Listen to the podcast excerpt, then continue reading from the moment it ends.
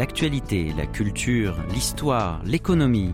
Découvrez la Corée sous tous les angles sur KBS World Radio.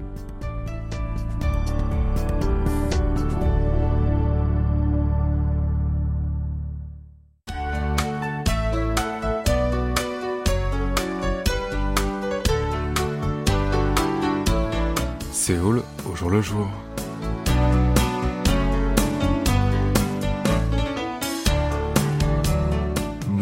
Toutes à tous et merci de nous rejoindre pour cette nouvelle édition de votre magazine de société Séoul au jour le jour. Mercredi dernier, l'équipe nationale de football de Corée du Sud est rentrée de la Coupe du Monde au Qatar après avoir réussi son objectif d'atteindre les huitièmes de finale. La compétition a permis à plusieurs joueurs de confirmer leur talent, mais également à de nouvelles stars d'émerger.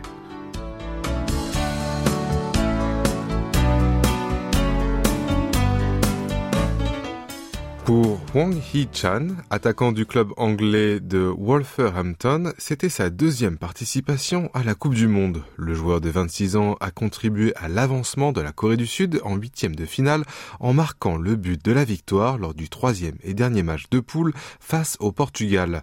À l'issue de la rencontre, il a même été élu homme du match. Il y a 20 ans, vêtu du maillot rouge, j'avais supporté les joueurs sud-coréens qui participaient à la Coupe du Monde 2002. Depuis, j'avais nourri le rêve de devenir footballeur, a-t-il confié lors d'une interview avec la chaîne de télévision KBS vendredi. Il a ajouté qu'il était reconnaissant et heureux d'avoir pu représenter le pays et en plus inscrire un but lors de cette compétition. Le capitaine de l'équipe, Son Heung-min, a également attiré une attention particulière des médias et du public. Pour rappel, l'attaquant du club anglais de Tottenham Hotspurs avait été opéré après avoir subi des fractures autour de son œil gauche début novembre. Des incertitudes subsistaient quant à sa participation aux rencontres au Qatar. Cependant, portant un masque de protection sur le visage, il a disputé les quatre matchs de l'équipe sud-coréenne. Il n'a pas marqué de but, certes, mais a réalisé la passe décisive pour le but de Wang Hee-chan face au Portugal. Dans un message publié sur ses réseaux sociaux vendredi, Son a dit que lui et ses coéquipiers s'étaient donnés à corps et âme et qu'il ressentait certes de la frustration, mais pas de regret. Enfin, Jo Kyu-sang est devenu une nouvelle star du football sud-coréen lors de ce mondial. L'attaquant du club sud-coréen Jeonbuk Hyundai Motors a acquis une popularité explosive en prouvant ses qualités avec son doublé contre le Ghana, mais aussi grâce à son physique avantageux. Le joueur de 24 ans était déjà le meilleur buteur de la saison 2022 de la K-League, la ligue sud-coréenne de football, mais n'était pas vraiment connu même du public local avant ses performances au Qatar. Depuis, il est sollicité par de nombreux médias et fans et ses followers sur les réseaux sociaux sont passés de 20 000 avant le début du mondial à plus de 2,8 millions.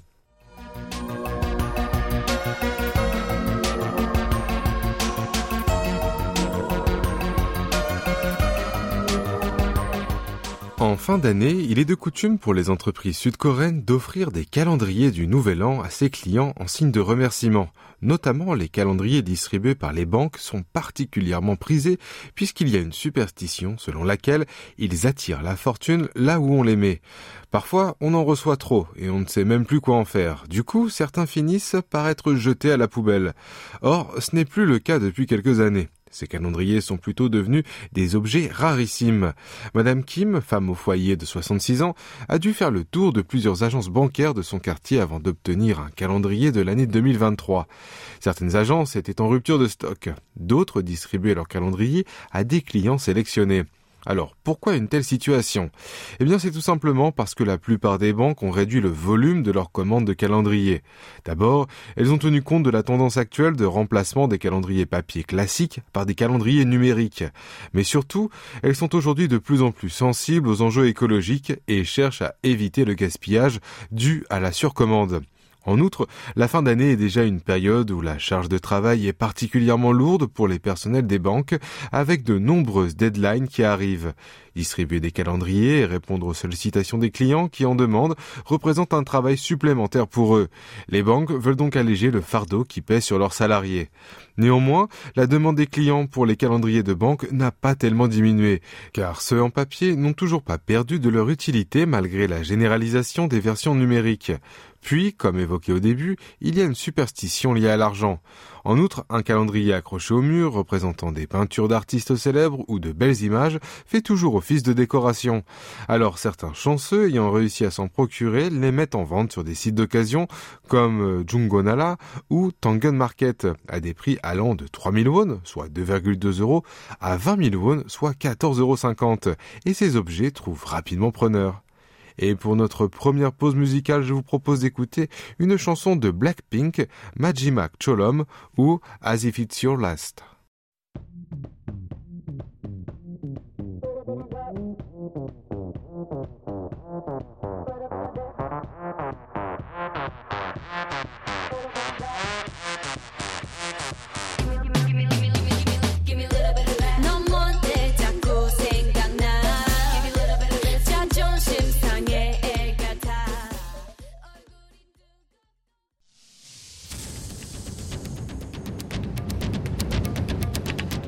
Vous avez aimé, vous avez détesté, vous avez adoré. Faites-nous part de vos réactions en nous écrivant à french.kbs.co.kr.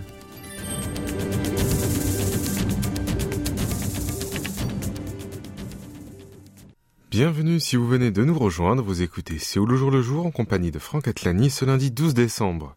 Le loto, écrit avec deux T, la plus grande loterie en Corée du Sud, a fêté ses 20 ans. Depuis son lancement en décembre 2002, près de 8000 Sud-Coréens ont remporté les premiers prix de la loterie pour un montant total de 16 000 milliards de won, l'équivalent de 11,5 milliards d'euros. Selon les données de la Commission coréenne des loteries, un organe placé sous l'égide du ministère de l'économie et des finances depuis le premier tirage qui a eu lieu le 7 décembre 2002 jusqu'à celui du 26 novembre dernier, 7803 joueurs ont décroché le gros lot en découvrant les six bons numéros. 15 900 000 milliards de won ont été versés. Chaque chanceux a remporté 2,3 milliards de won avant impôt, soit quasiment 1,5 million d'euros.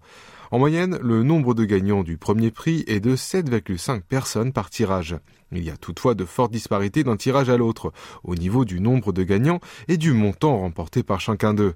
Le 12 avril 2003, un habitant de la province de Gangwon a décroché un jackpot historique de 40,7 milliards de won, l'équivalent de 29 millions d'euros. C'est la plus grosse cagnotte jamais remportée en Corée du Sud. À l'inverse, lors du tirage du 18 mai 2013, 30 joueurs ayant trouvé les 6 bons numéros ont dû se partager le pactole pour récolter chacun 406 millions de won, soit environ 293 000 euros. Il s'agit de la plus petite somme jamais octroyée à un gagnant du premier prix du loto. Notons que selon la loi fiscale de Corée du Sud, les gains de loterie jusqu'à 50 000 won, l'équivalent de 36 euros, sont exonérés d'impôts. Mais au-delà, et jusqu'à 300 millions de won, ou 216 000 euros, ils sont imposés au taux de 20%. Et au-delà de ce plafond, le taux d'imposition monte à 30%. À cela s'ajoute la taxe locale, qui s'élève à 10% du montant de l'impôt sur le revenu. Ainsi, par exemple, si le gain brut s'élève à 2 milliards de won, le gagnant touchera seulement 1,37 milliard de won après déduction d'impôts, une différence en euros d'environ 450 000 euros. Durant la première année de son existence, en 2003, le loto a vu les ventes de ses billets atteindre 4000 milliards de won, ou 2,89 milliards d'euros. Mais sa popularité s'est érodée au fil des années et ses ventes ont été divisées par deux au début des années 2010. Mais depuis 2013, ce jeu de hasard a de nouveau le vent en poupe. En 2021, ses ventes ont dépassé la barre de 3,5 milliards d'euros pour la première fois. Et cette année, elles ont déjà totalisé 2,2 milliards d'euros entre janvier et juillet. Ventes totales de 2022 devraient se situer dans une fourchette de 3,9 à 4,3 milliards d'euros selon les estimations de la Commission coréenne des loteries.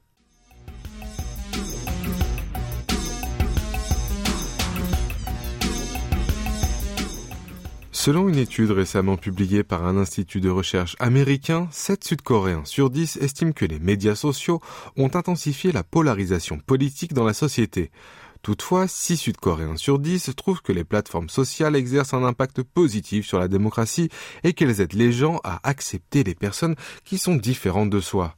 Le Pew Research Center, un centre de recherche basé à Washington, a interrogé des habitants de 19 pays développés pour connaître leur point de vue sur les médias sociaux, Internet et leur influence sur la société. Plus précisément, 77% des répondants sud-coréens considèrent que les réseaux sociaux et Internet ont exacerbé les divisions politiques au sein de la société. Ce taux est le troisième plus élevé des 19 pays étudiés après ceux des États-Unis, 79%, et des Pays-Bas, 78%. La moyenne s'élevait à 65%. En outre, pour 61% des Sud-Coréens, les médias sociaux ont une influence positive sur la démocratie, contre 32% qui pensent le contraire. Ce sont les Singapouriens qui approuvent le plus l'impact positif de ces nouveaux moyens de communication sur le plan démocratique, avec 76%, tandis que 64% des Américains estiment qu'ils ont des effets néfastes. Les chercheurs ont également demandé aux sondés s'ils sont satisfaits du système démocratique de leur pays. Les Suédois ont affiché le meilleur taux de satisfaction avec 79%. Le taux le plus bas a été observé chez les Espagnols avec seulement 31%. Par ailleurs, 53% des sondés sud-coréens ont estimé que le système politique de leur pays ne permet pas du tout ou peu la prise en compte de leur opinion dans la politique. La moyenne des pays sondés était de 65%. Dans l'ensemble des 19 pays étudiés, les citoyens considèrent que l'accès à Internet et la connectivité aux réseaux sociaux ont un certain nombre d'effets positifs. 73% des personnes interrogées ont déclaré qu'ils aident les gens à s'informer sur les événements qui se déroulent dans leur pays et dans le monde. Et 45% ont estimé que ces médias permettent de mieux accepter les individus appartenant à d'autres groupes éthiques, religieux ou raciaux. Ce sont les Sud-Coréens qui apprécient le plus le rôle des réseaux sociaux dans l'acceptation des personnes différentes de soi avec 62% contre la moyenne de 45%. Ils sont suivis par les Singapouriens à 51% et le taux le plus bas a été enregistré chez les Français à 25%. Enfin, notons cependant que pas moins de 84% de l'ensemble des questionnés trouvent que les réseaux sociaux ont rendu les gens plus vulnérables face aux fausses informations et aux rumeurs.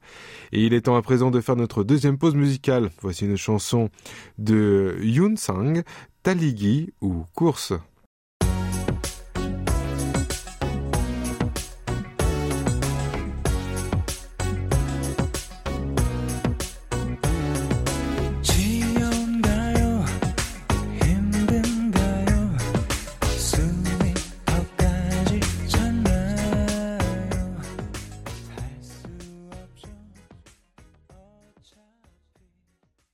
Kim Ho-jun, un avocat en droit des brevets de 35 ans, c'est la même routine chaque lundi soir après le travail. Un peu comme Clark Kent, alias Superman, il se précipite dans les toilettes et enlève son costume sous lequel il porte déjà un leggings et un près du corps. Ensuite, direction la place de Gongamun, en plein cœur de Séoul, où demeure une séance de course à pied collective. Avec une vingtaine d'autres participants, il court dans les rues de la capitale pendant une heure, en passant par le palais de Gyeongbok et le quartier de Jonglo. C'est au début de cette année que j'ai rejoint le groupe de coureurs à pied qui se réunit un soir par semaine. Depuis, j'ai perdu énormément de graisse, c'est vanté Kim. La nuit, il n'est pas rare de croiser des groupes de coureurs à pied dans les quartiers animés au centre-ville de Séoul et dans les parcs le long du fleuve Han. Ces groupes appelés Running Crews en anglais se sont souvent formés sur les réseaux sociaux comme Instagram, sur lesquels les participants fixent leur rendez-vous et partagent leurs photos. Lors des courses, les participants sont accompagnés par un pacer ou meneur d'allure qui gère le tempo de la course. Le 2 décembre à 20h, l'un de ces running crew baptisé Aguelé s'est réuni bravant le froid sur la place devant le DDP, le Dongdaemun Design Plaza. Une trentaine de participants ont été divisés en deux groupes. Le premier groupe s'est donné comme objectif de parcourir 1 km en 5 minutes et 30 secondes et le second en 7 minutes.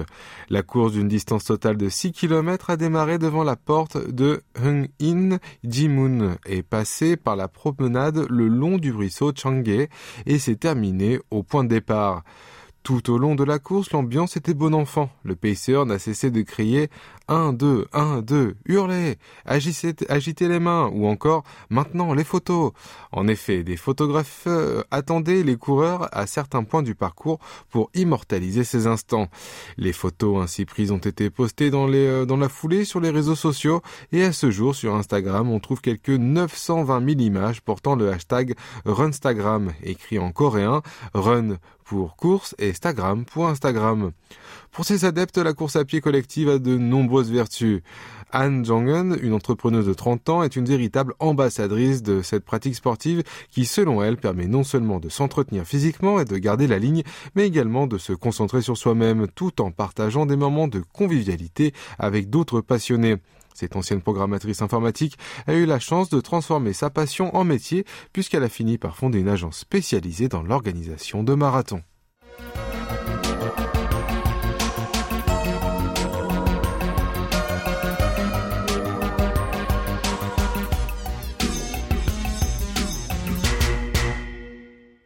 Corée du Sud, il y a des aliments dont on ne peut pas se passer lorsqu'il fait froid. Les plus prisés sont le pang et les gungoguma. Le bungopang est un gâteau en forme de poisson fourré à différentes saveurs qui se mange chaud. Le plus traditionnel est celui à la pâte de haricots rouges. Les gungoguma sont des patates douces rôties. Ce sont des encas généralement vendus par des marchands de rue en hiver. Ils sont savoureux, bon marché et permettent même de se réchauffer les mains. Pourtant, depuis quelques années, il est difficile de trouver des stands de bungopang ou de gungoguma dans les rues du pays du matin clair. En effet, de plus en plus de vendeurs de ces snacks sont confrontés à des problèmes de rentabilité liés à la hausse des coûts des matières premières et au changement de la demande des consommateurs et finissent par fermer leur commerce. Pourtant, les adeptes de ces aliments sont toujours là et ils se débrouillent ensemble pour trouver facilement leur gourmandise favorite. Par exemple, en 2018, les amateurs de Bungopang ont réalisé une carte appelée Dedong Pool Pang Yojido, nom inspiré de Dedong Yojido, la première cartographie détaillée de la péninsule coréenne datant du 19e siècle. Créée de façon collaborative utilisant Google Maps, cette carte répertorie les marchands de Pang et d'autres street food dans le pays. Son avantage est que tout le monde peut participer à sa mise à jour en temps réel. Il y a aussi des applications conçues dans la même veine. C'est le cas de Bungsekwan. Créée en 2020, cette application permet à ses utilisateurs de partager les adresses des vendeurs de Pang ainsi que de leurs avis et commentaires. Certains se lancent même dans la fabrication de Pang fait maison, les moules en forme de poissons et les ingrédients prêts à l'emploi pour confectionner ces gâteaux sont en vente dans de nombreux sites internet. Sur la plateforme de commerce en ligne Gmarket, les ventes des moules à Pang ont augmenté de près de 90% en novembre par rapport au mois précédent.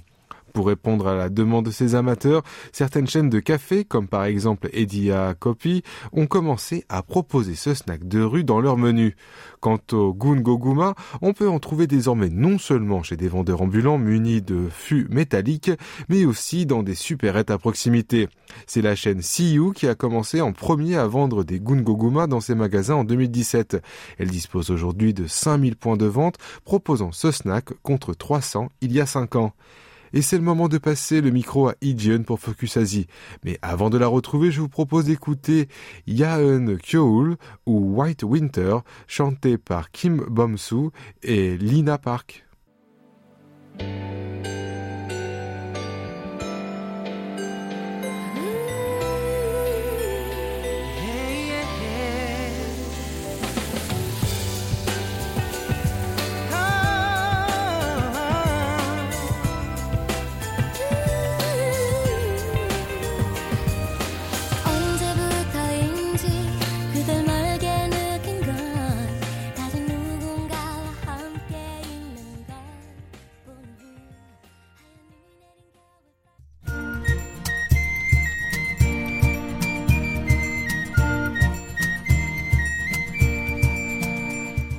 Bonjour, bienvenue dans ce nouveau numéro de Focus Asie. Un fan de l'équipe de football japonaise a porté un t-shirt avec des symboles de l'impérialisme pendant la Coupe du Monde qui se tient au Qatar.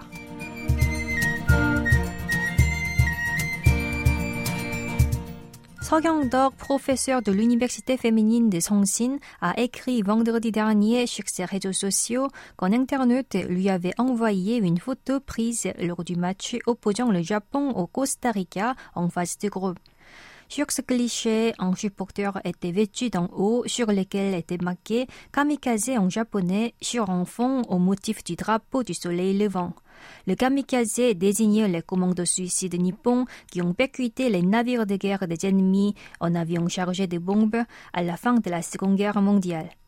So, militant pour bannir du monde les vestiges de l'impérialisme de l'archipel, a affirmé que ces situations étaient dues au manque d'éducation historique. Il compte la dénoncer à la Fédération internationale de football association pour entraver l'utilisation de ces emblèmes dans les tribunes des stades.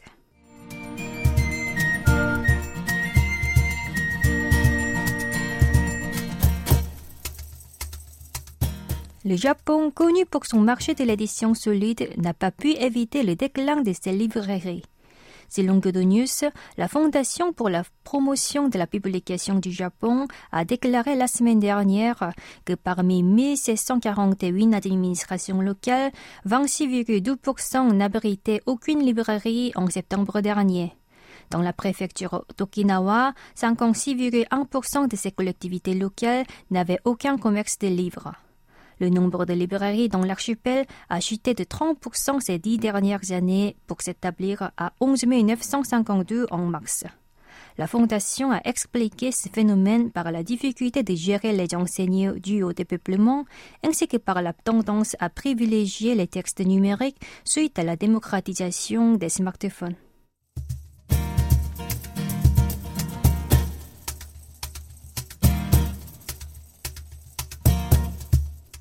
Il y a une semaine, des manifestants se sont mobilisés sur la place Subatar en plein milieu de Ulaanbaatar, la capitale de la Mongolie.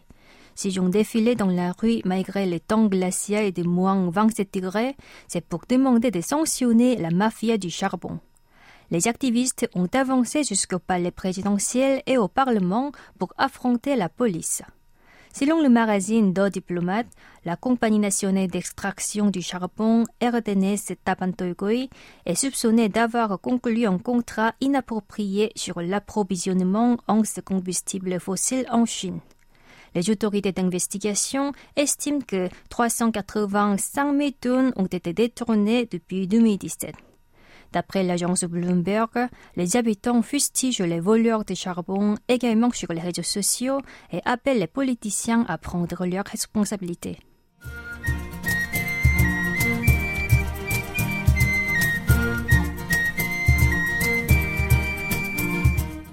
Nous nous dirigeons maintenant en Thaïlande qui a introduit un certificat destiné au lait de coco produit sans exploiter les singes pour cueillir les noix de coco.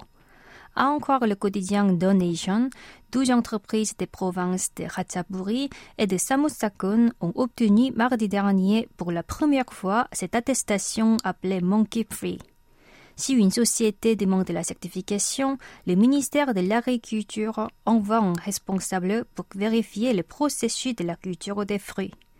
En 2020, l'association de défense des droits des animaux PETA a dévoilé un rapport ainsi qu'une vidéo dénonçant la maltraitance des primates dans les fermes thaïlandaises. Depuis, les grandes distributions comme Tesco du Royaume-Uni et Walmart des États-Unis ont banni les laits de coco made in Thailand de leurs rayons.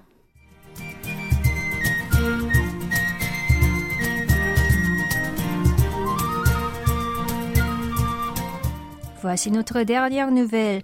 En Inde, il est désormais possible d'acheter des pièces d'or dans un distributeur automatique. Selon Reuters, l'entreprise Gold a récemment installé cette machine sans précédent dans la ville de Hyderabad, au sud du territoire. Les consommateurs peuvent choisir 8 sortes de métal jaune allant de 0,5 g jusqu'à 100 g. Chaque distributeur en stocke 5 kg et les prix et les impôts sur l'or sont mis à jour régulièrement sur l'écran. Pour la sécurité, des camarades de surveillance et un système d'alerte ont été mis en place. Depuis son installation, des dizaines de citoyens achètent ces pièces en pierres précieuses via les distributeurs. L'Inde est l'un des plus grands consommateurs d'or au monde qui en importe 800 à 1000 tonnes chaque année.